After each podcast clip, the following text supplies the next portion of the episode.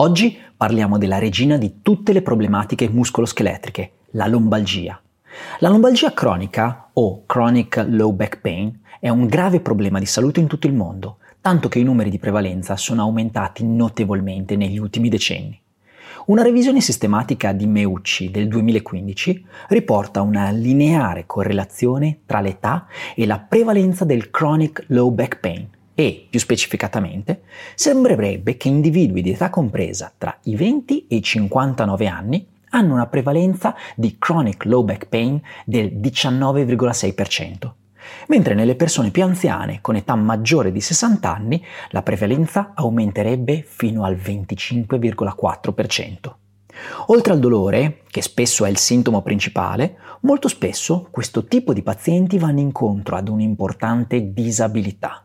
Quindi è chiaro che il mal di schiena cronico contribuisce in modo determinante anche alla qualità della vita, tanto che circa la metà delle persone cercheranno assistenza sanitaria per risolvere la situazione. Tutto questo a che cosa porta? Beh, ovviamente ci saranno dei costi sanitari diretti e indiretti eccessivi, con un forte impatto sociale ed economico. È dunque bene tenersi sempre aggiornati riguardo alle ultime evidenze sulla gestione ottimale di questa problematica. Quindi che cosa ci dicono le linee guida più recenti? Le attuali linee guida raccomandano una gestione non farmacologica e non invasiva, fatta di educazione del paziente, consigli di rimanere attivi attraverso l'esercizio fisico e l'utilizzo della terapia manuale.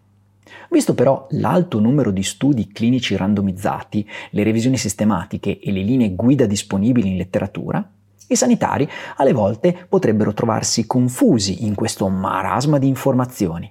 Pertanto, attraverso questo podcast cercheremo di indagare quali siano le migliori pratiche coerenti sia per migliorare l'outcome clinico del nostro paziente, sia per diminuire o eliminare dalla nostra pratica clinica quegli interventi che ad oggi non hanno dimostrato nessuna efficacia.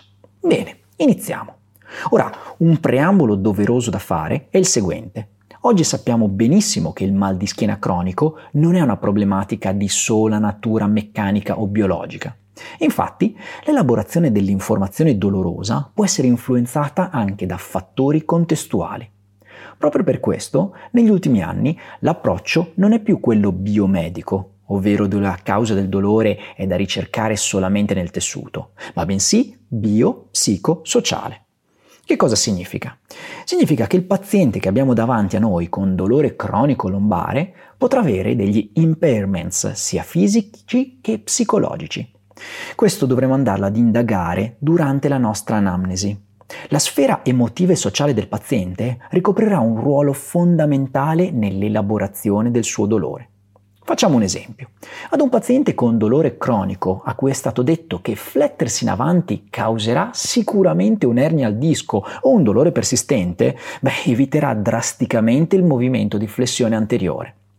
Capiamo bene che il problema alla base non è tanto la sua rigidità lombare, quanto le credenze o le opinioni altrui che le sono state poste. Partendo da questo concetto, comprendiamo come quasi tutte le terapie passive in pazienti con mal di schiena cronico possono avere un'efficacia davvero bassa, se non essere a volte addirittura dannose per il decorso della sintomatologia, se utilizzate singolarmente e in modo decontestualizzato. Quali sono le tecniche passive che sono state analizzate dai vari studi e che risultati hanno dato? Le tecniche inattive studiate per il chronic low back pain includono ultrasuoni, kinesiotape, educazione alla neuroscienza del dolore, stimolazione elettrica transcutanea nervosa, massaggio, intervento osteopatico e manipolazioni vertebrali. Di questa carrellata di terapie, solo due sono consigliate e solo quando vengono implementate all'interno di un percorso più ampio. Le due sono l'educazione alla neuroscienza del dolore e la manipolazione vertebrale. Tutti gli altri interventi passivi, e quindi ultrasuoni terapeutici, kinesiotape, stimolazione transcutanea elettrica dei nervi, massaggi e interventi osteopatici, sulla base delle prove disponibili, beh, non sono raccomandati per il low back pain. L'educazione alla neuroscienza del dolore o Pain Neuroscience Education ha come obiettivo quello di far capire al paziente che il dolore non è un sintomo sempre affidabile. Dobbiamo quindi spiegare che dolore non sempre equivale a danno, anzi, possiamo addirittura mostrare al paziente studi o percentuali che dimostrino come molto spesso anche nei pazienti asintomatici si ritrovino degenerazioni che nella maggior parte delle volte sono assolutamente fisiologiche. Se utilizziamo l'educazione come intervento singolo, potremmo ridurre comunque la disabilità e la kinesiofobia nel breve termine. Ma dagli studi sembrerebbe che la sola educazione non riesca ad abbassare il dolore. Mentre se combiniamo l'educazione con altri interventi fisioterapici, beh, allora si ridurrà significativamente il dolore anche nel breve termine. Quindi, cosa possiamo evincere da quanto è stato appena detto?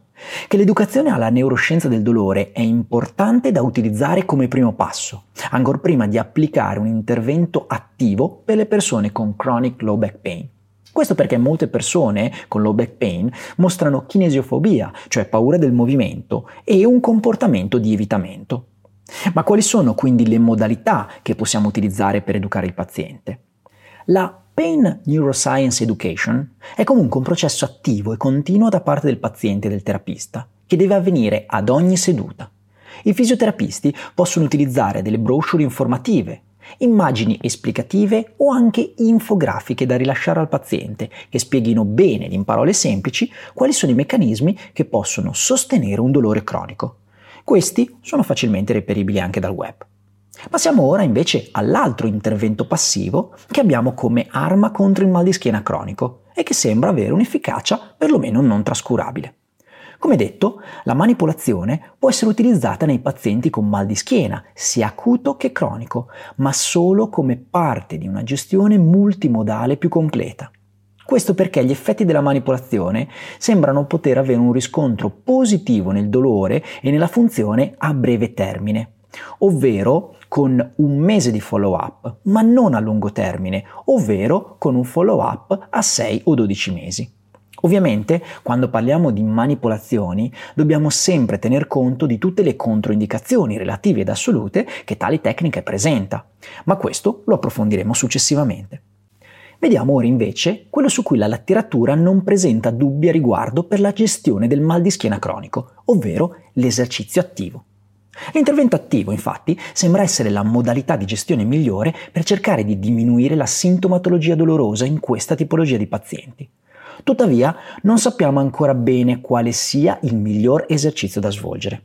Ad esempio, le seguenti quattro modalità di trattamento non sono raccomandate a causa della mancanza di prove qualitative o per presenza di prove contrastanti.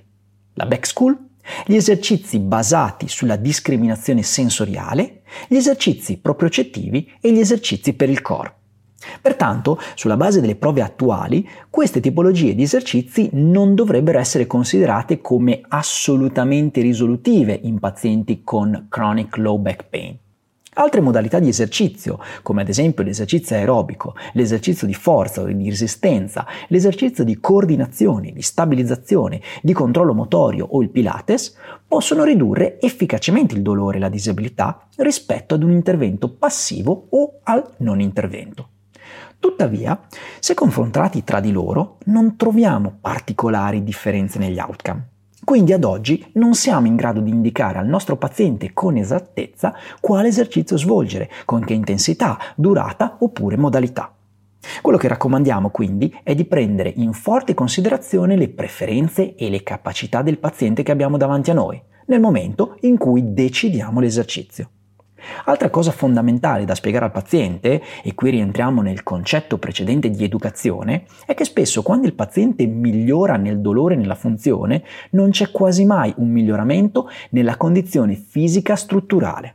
Insomma, l'ernia rimane tale quale com'era, anche se il dolore è diminuito o scomparso del tutto. Questo ci suggerisce ancora una volta che i cambiamenti indotti dall'esercizio fisico sono anche cambiamenti di carattere psicologico-motivazionale, come la riduzione dell'ansia del catastrofismo o della paura. Tutti quegli elementi psicosociali che alterano la percezione del dolore. È importante comunque sottolineare il possibile vantaggio di intraprendere un'esposizione graduata del movimento. La gradualità del movimento è una modalità di trattamento che inizialmente identifica esercizi o attività temute dal paziente e successivamente espone il paziente a tali attività con gradualità, partendo da movimenti che suscitano una paura minima e progredendo una volta che la paura sia stata ridotta. Quindi per concludere, cosa dobbiamo portarci a casa da questo podcast? Beh, intanto il mal di schiena cronico è una problematica comune, fonte di dolore e disabilità motoria. Tutto questo comporta un elevato assenteismo dal lavoro e dunque costi sanitari diretti e indiretti non di poco conto e estesi a una larghissima parte della popolazione. La gestione del paziente con il mal di schiena non è affatto facile. In letteratura troviamo ancora di tutto e quindi a volte risulta difficile orientarsi. Tuttavia, i messaggi chiave più importanti che non possiamo assolutamente dimenticare riguardo alla gestione sono i seguenti. 1. Non dobbiamo considerare nel trattamento l'utilizzo degli ultrasuoni o comunque terapia fisica strumentale, kinesiotape, massaggio o interventi osteopatici. Le prove di efficacia a riguardo, infatti, sono di bassissima qualità. 2. L'educazione alla neuroscienza del dolore o Pain Neuroscience Education e la terapia manipolativa possono avere effetti positivi, ma non dovrebbero mai essere utilizzati come trattamenti singoli. Consideriamo queste modalità solo come parte di un pacchetto comprensivo di esercizio, con o senza l'aggiunta di terapia psicologica. E 3.